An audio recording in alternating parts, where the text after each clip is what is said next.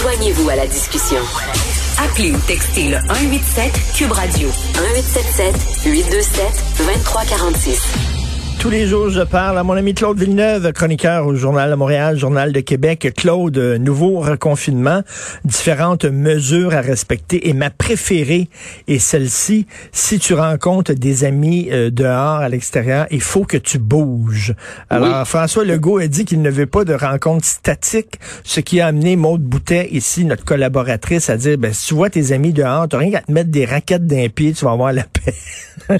ben, écoute, moi, je... on avait déjà la tradition dans mon groupe d'amis euh, de se réunir sur une butte là, d'aller faire glisser les enfants. Là. Euh, écoute, euh, j'étais pas mal j'étais pas mal plus occupé là, à remplir les cannes de les cannes de carnaval de tout le monde, de, bon liquide qui réchauffe. Là, je pense que je vais être obligé de me mettre moi-même sur la Crazy Carpet, oui, oui, oui. oui. en bédaine sur la Crazy Carpet. Let's go. puis ton, ton ami à côté, puis vous jasez en descendant, en dévalant la, la, la pente. Et euh, aussi, euh, tu as le droit de patiner, mais seulement 8 sur la patinoire. Alors j'imagine le policier sur le bord de la bande. 1, 2, Écoute, dans, dans l'absolu, je pense que bon, les, euh, ils sont réalistes, là, euh, les, les gens de la santé publique, puis au gouvernement, là, ils, ça, ça, sera pas parfait, puis justement, les, les, gens vont en prendre la liberté, puis tout ça. Je pense que l'idée, c'est plus d'inviter les gens à, à user de leur jugement, puis à pas abuser, puis à, à, se réunir dans des contextes là, où que justement là, on, on se ramassera pas à finir par se dire hey, il fait il fait froid dans le fond, puis aller à côté sur la bavette du poêle là, à l'intérieur. Euh, mais euh, puis je pense qu'il y a eu des appels là, au, au, pour qu'ils favorisent les activités de plein air dans le contexte du confinement. Je pense qu'on voulait un petit peu mélanger tout ça, mais effectivement, dans la pratique, je suis pas sûr que ça va être énormément observé. Là. En tout cas, pas, pas dans le cadre là, qui, qui est fixé par le gouvernement. Écoute, je sais que c'est toujours arbitraire. Il faut à un moment donné tirer une ligne. C'est par exemple, pourquoi euh, il faut attendre 18 ans pour boire de l'alcool? Euh, la veille de ta fête, t'as pas le droit. Le lendemain de ta fête, t'as le droit. Tout ça, il y a un côté arbitraire dans les mesures. Reste que je parlais à docteur François Marquis tantôt, puis qui disait, ben si la situation est si urgente, pourquoi on attend neuf jours? Pourquoi on le fait pas dès aujourd'hui?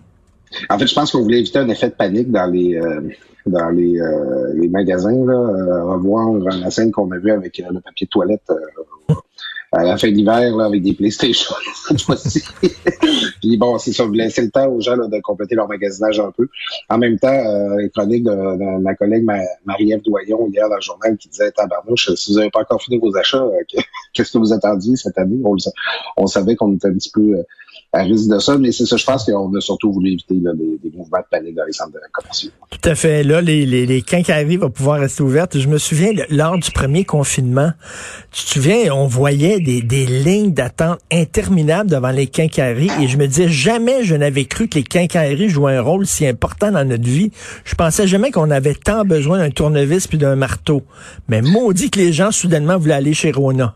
Ouais, tout d'un coup, hein. Puis d'ailleurs, moi je l'ai vécu, j'ai fait des petits travaux chez nous cet été, là, puis euh, écoute, les cacailleries, là, c'était le parti là-bas, là, il y avait beaucoup de gens qui. Puis les matériaux étaient chers et tout ça. Là, on dirait qu'on a redécouvert là, tout d'un coup que euh, le, le, le, le, cogner du marteau, là, justement, ça permet de passer le temps quand on est confiné. Mais euh, les euh, moi, ce que je trouve, ça, va être compliqué à appliquer parce que, tu sais, dans les cacailleries, il se vend beaucoup d'affaires. Tu sais, je, quoi, je, oui. je, je, vais aller m'acheter un souffleur ou une génératrice euh, en Noël plus jour. C'est un service essentiel, ça, je sais pas. Tu sais. Puis ça va, ça va compliquer les choses avec les grandes surfaces aussi, dans le sens où, bon, ça, c'était une demande de beaucoup de gens que les grandes surfaces euh, comme Costco, Walmart gardent juste leur euh, section alimentaire ouverte. Mais euh, eux-mêmes, ils vendent beaucoup de produits qui sont disponibles en quincaillerie également. Tu sais. Ben justement, donc, écoute, Claude, ça va concrètement, ça va être comment? Là? Ils vont mettre comme des, des affaires euh, jaunes, des rubans jaunes, là, no trespass, pas le droit de dépasser ça autour de, de, de, leur section librairie, autour de leur section vêtements. Comment ils, ils commenceront pas à cacher tous ces produits là, là? Ben c'est ça. Euh, en France puis euh, au Manitoba, au Manitoba, c'est ce qu'ils font là. Des, au Manitoba, ils sont dans un confinement dur comme nous au printemps. Puis c'est c'est ce que ce qu'ils ont fait là. Ils ont mis des espèces là, de, de de, de crime autour, des, des articles qu'il ne faut pas approcher. Euh, donc, je, je, il paraît que ça s'applique bien. Moi, j'ai hâte de voir. Je suis assez curieux. C'est parce que tu l'as mentionné, puis je voulais absolument te le dire, euh, te, te, te, le dire euh, à voix haute avec toi aujourd'hui, Richard. J'aurais mis les librairies dans les euh, dans les commerces essentiels. Bon, ben oui. tout, le monde, tout le monde est capable de dire ah ben moi j'ai regardé ça, moi j'ai ah, ben, tant qu'à ça, moi j'aurais fermé ça. Il y, a, toujours le reflet de nos priorités personnelles dans, dans les, les, objections qu'on a. Mais justement, les gens ont pas beaucoup de loisirs. On, on coupe beaucoup d'activités qu'on peut faire. Tu m'as parlé l'autre jour de ton garçon Richard qui est plus intellectuel que sportif. Hmm. C'était mon cas aussi quand j'étais petit et encore aujourd'hui. Alors, euh, tu sais, moi, j'aimerais plus pouvoir aller me chercher un bon livre que pouvoir aller patiner. Ben oui, puis tu sais, si, si on reste, mettons, il, accepte seulement, je sais pas, trois personnes à la fois dans la librairie, puis on attendra dehors, puis euh, on ira chercher notre livre. Je ne vois pas exactement où est le danger, mais comme tu dis, si on dit oui aux librairies, après ça, ça va être tel autre commerce, tel autre commerce. À un moment donné, il faut, faut, tout ça est arbitraire. faut tirer une ligne quelque part, puis bon, euh, euh, ils l'ont fait. Euh, donc, on, fait ça pour le système de santé, hein, parce qu'on le sait qu'il y a beaucoup, beaucoup d'opérations de, chirurgie qui sont reportées parce que, justement, le personnel est débordé. Oui, ben c'est ça. C'est l'argument qu'a évoqué hier François Legault. L'idée, c'est de protéger le système de santé qui en arrache qui en arracherait euh, présentement. Puis euh, on veut réduire la pression un peu. En fait, on, puis on espère qu'il va avoir des résultats. Là. Ce serait plate de s'imposer tout ça, puis de qu'on arrive en janvier et qu'on constate qu'on est encore en même place sur le nombre de cas et les hospitalisations.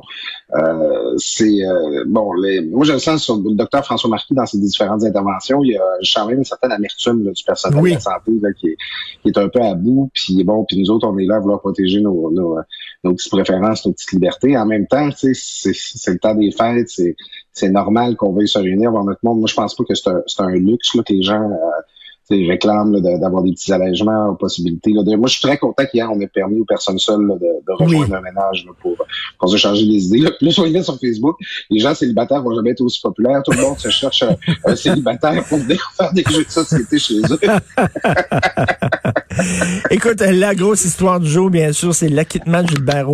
Est-ce que toi, ça te rend cynique vis-à-vis notre système de justice ou au contraire, tu dis que ben les principes euh, fondamentaux du système de justice ont été respectés? Écoute, grosse journée hier, Richard, euh, sur le euh, sur le plan sur les, questions des, des, infractions à caractère sexuel. Ben hier, on, a commencé à se parler du, du cas d'Harold Lebel à l'Assemblée nationale. Dépôt du rapport euh, du comité d'experts sur les, les, violences sexuelles ou les violences conjugales. Et enfin, en, en après-midi, cette cette décision-là rendue par le tribunal, l'acquittement de Gilbert Rozon. Euh, moi, de tout ça, ce que je, ce que je retiens, c'est que tu me parles, est-ce, que, est-ce qu'on est amère envers le système de justice ou quoi que ce soit? J'en sens beaucoup de cynisme de, de, de, gens, bon, particulièrement des femmes euh, militantes féministes qui disent, bon, ben, vous nous dites d'aller voir la police, puis même quand on y va, ben, regardez comment ça finit. Euh, moi, j'ai, envie de trouver des réponses dans l'intervention très digne euh, d'Annick Charrette hier, la, la, la plaignante dans l'affaire euh, Roson. Je trouve qu'elle a su apporter des nuances sans être dans la colère ou être dans la, la, la, un esprit vengeur. Puis c'est qu'elle, elle, évitait plutôt à, à, voir certaines façons de faire dans le traitement de ces infractions-là. Puis là, je trouve qu'il y a quelque chose de portant.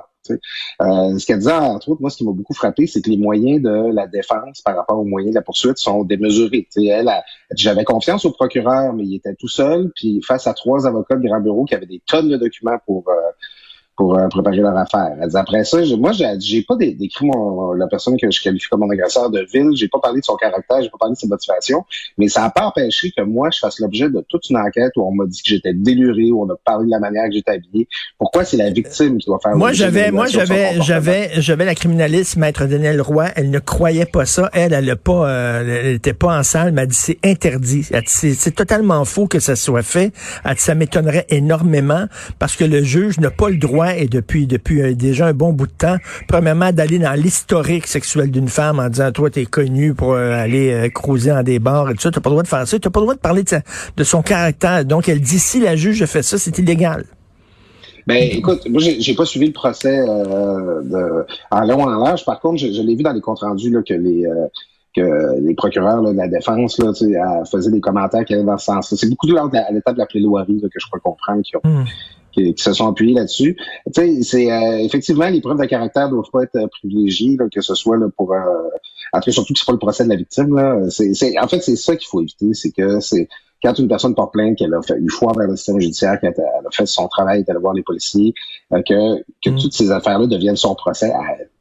L'affaire qu'il y a, c'est que, mettons, si tu poursuis au civil, là, toi, tu arrives avec ton équipe d'avocats, puis si tu peux te payer trois avocats, ben, tu te payes trois avocats. Tandis qu'au criminel, ben, ce n'est pas toi qui est... C'est le procureur de la couronne. Tu choisis pas ton avocat. C'est ça qu'ils autres disent.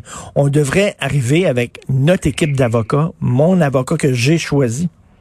Oui, ben c'est ça. C'est que quand dans un procès criminel, c'est pas la, la, victime qui poursuit, c'est la société. En fait, la couronne, c'est la reine, là, bizarrement dans notre système, qui, qui, poursuit. Donc, tu perds un petit peu. T'es pas maître de ta cause. Hein, dans les, Exactement. puis bon, puis par rapport à la grosse différence aussi entre le civil et le criminel, ben c'est le niveau de preuve. Le, au criminel, c'est une preuve hors de tout doute raisonnable, tandis que euh, au, civil, c'est la prépondérance des probabilités. Là, donc, euh, est-ce qu'il y a plus de chances qu'il soit coupable ou pas?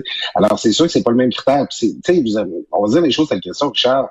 Euh, en arrivant à une condamnation hors de tout doute raisonnable pour un événement qui est arrivé entre deux personnes qu'on présume de bonne foi qui ont des versions contradictoires, c'est pratiquement impossible. C'est pratiquement impossible, à moins, euh, à moins, écoute, tu dis, bon, est-ce qu'elle en a parlé à ses amis à l'époque? Est-ce qu'elle est allée passer un test à l'hôpital avec le kit de viol pour savoir si elle avait... Euh, du sperme, etc. Donc, mais tu sais, c'est très difficile. C'est derrière des portes closes. Il y a sa version, l'autre a sa version, puis après ça, tu, à qui tu crois le plus entre les deux? Ben c'est ça. De nos jours, en fait, une des affaires qui a changé, c'est les preuves par ADN, mais ça, ça prend une intervention euh, très rapide suivant la, euh, la, commission du crime. Et euh, tu peux avoir parfois des échanges de textos ou de courriels, des communications qu'il y aurait eu entre les deux personnes avant ou après l'événement. Euh, donc, c'est ça qui vient changer. Mais à la fin, le, le, le, critère de, la culpabilité hors de tout doute raisonnable en matière criminelle va toujours rendre les affaires d'agression mmh. sexuelle difficiles à être traitées par, les tribunaux. Et ce qui est bizarre, c'est que quand tu es acquitté, habituellement, tu es acquitté, donc tu peux retourner à ton emploi, tu peux revenir à ta vie d'avant parce qu'on te on dit, il n'y a aucune preuve suffisante pour dire que tu le fais. Or, lui, déjà, bon, il a été acquitté par le tribunal, mais il ne sera pas acquitté par le tribunal populaire. Oui, puis d'autant plus que la, juge, dans, son, dans, sa décision rendue hier, elle a comme laissé des, des, petites pierres blanches, des petits... Euh, tu sais, ça fait penser quand tu vas voir sur... Euh, euh, Wikipédia, là, la, biographie de quelqu'un, puis à la fin, tu as des fun facts, là, oui, oui, oui. Là, tu sais, ben, ah, ben, en passant, c'est pas que je crois pas la victime, c'est juste que j'ai un doute. Euh, elle a comme laissé des petits indices. Oui, ben elle a dit, elle a dit, euh, on, ne croit pas la version de M. Roson, mais euh, on a un doute. Ben attends une minute, là, si tu le crois pas, t'as pas de doute, là. Je comprends pas.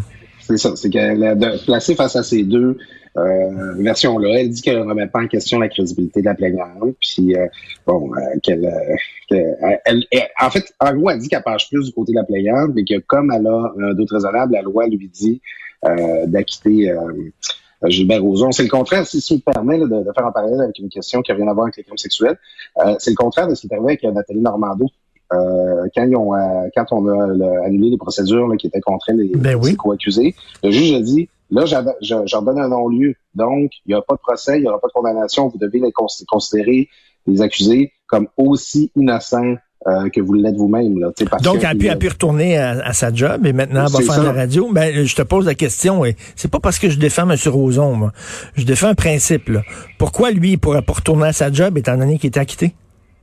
Ben, tu euh, la juge a, comme pas voulu lui permettre ça. Puis, c'est, en tout cas, moi, je trouve qu'en droit, euh, moralement, c'est difficile parce que moi, j'ai mon opinion sur l'affaire Roson, mais en droit, j'ai l'impression que la juge elle a un petit peu outrepassé ce que. Mais je sais, je sais pas s'il pourrait, je sais pas s'il pourrait poursuivre les gens qui euh, qui ont fait perdre son empire ou ses jobs en disant, ben regardez, là, j'ai été euh, acquitté, donc euh, vous n'avez aucune base pour m'interdire de retourner à mon emploi. écoute, Bertrand Cantat, le chanteur français Bertrand Cantat, a tué Marie Trintignant, qui était sa blonde, il l'a tué, puis il est retourné chanteur, puis il fait encore des, il fait encore des concerts puis des disques. Oui, puis, mais c'est sûr que tu te rappelles quand euh, Wesley Mouawad avait voulu l'inviter à venir faire une ben performance au TNM, il y avait des gens qui s'étaient opposés à ça. Il y a, puis bon, euh, le, Bertrand euh, lui, c'est un autre cas, c'est que il avait été, il a purgé une peine. Donc, quand on croit à la réhabilitation, on se demande à, quel moment tu, commences à, avoir le droit de, de, vivre avec ça, c'est qu'il y a toujours un stigmate social qui vient avec une condamnation qui n'a rien à voir avec le système judiciaire, qui n'a rien à voir avec le fait d'aller en prison ou pas. Puis le stigmate social, tu sais, on, parle du cas d'Aaron Lebel, là, aussi à travers ça. Euh, tu sais, Alec Castonguay avait une bonne analyse que je partageais hier, je l'entendais dire que, tu sais, il y a la, présomption d'innocence, il y a le, la culpabilité, mais la vérité, c'est qu'en politique, là, récupérer d'une accusation comme celle-là, c'est presque impossible parce que c'est toujours une question de perception. Donc, il y a, il y a ça aussi là, dans, le, dans le calcul là, de comment on doit traiter les infractions à caractère sexuel, c'est que le stigmate social de quelqu'un qui est accusé est très, très lourd à porter très, très lourd à porter. Et même si, là, je ne parle pas dans le cas de Gilbert Rozon, euh, je ne sais pas ce qui s'est passé, mais mais il y a des gens, des fois, qui ont été accusés à tort. C'est arrivé dans l'histoire, qui ont été accusés à tort par des enfants, par leur ex, etc. Et il reste toujours un doute, et malheureusement pour eux autres, parce que ces gens-là, finalement, ont rien fait. Et il y a toujours le tribunal populaire qui est là et qui, ça reste en tout cas, c'est comme quoi, c'est pas c'est pas des cas euh, vraiment euh, faciles à, trancher. Puis moi, je, me demande un petit peu, tu sais, je, vois les, gens qui sont mécontents du, euh, du, du, du, jugement de la décision. Je me demande c'est quoi le critère qu'il faudrait rencontrer selon eux pour que ce soit acceptable. Tu sais, je, je, je, me sens un petit peu en détresse par rapport à cette question-là parce que je peine à voir c'est quoi les pistes de solutions qu'on pourrait avoir. Non, non, non, effectivement, c'est vraiment pas évident. Merci beaucoup, Claude. On se reparle demain. Bonne journée. Bon mercredi,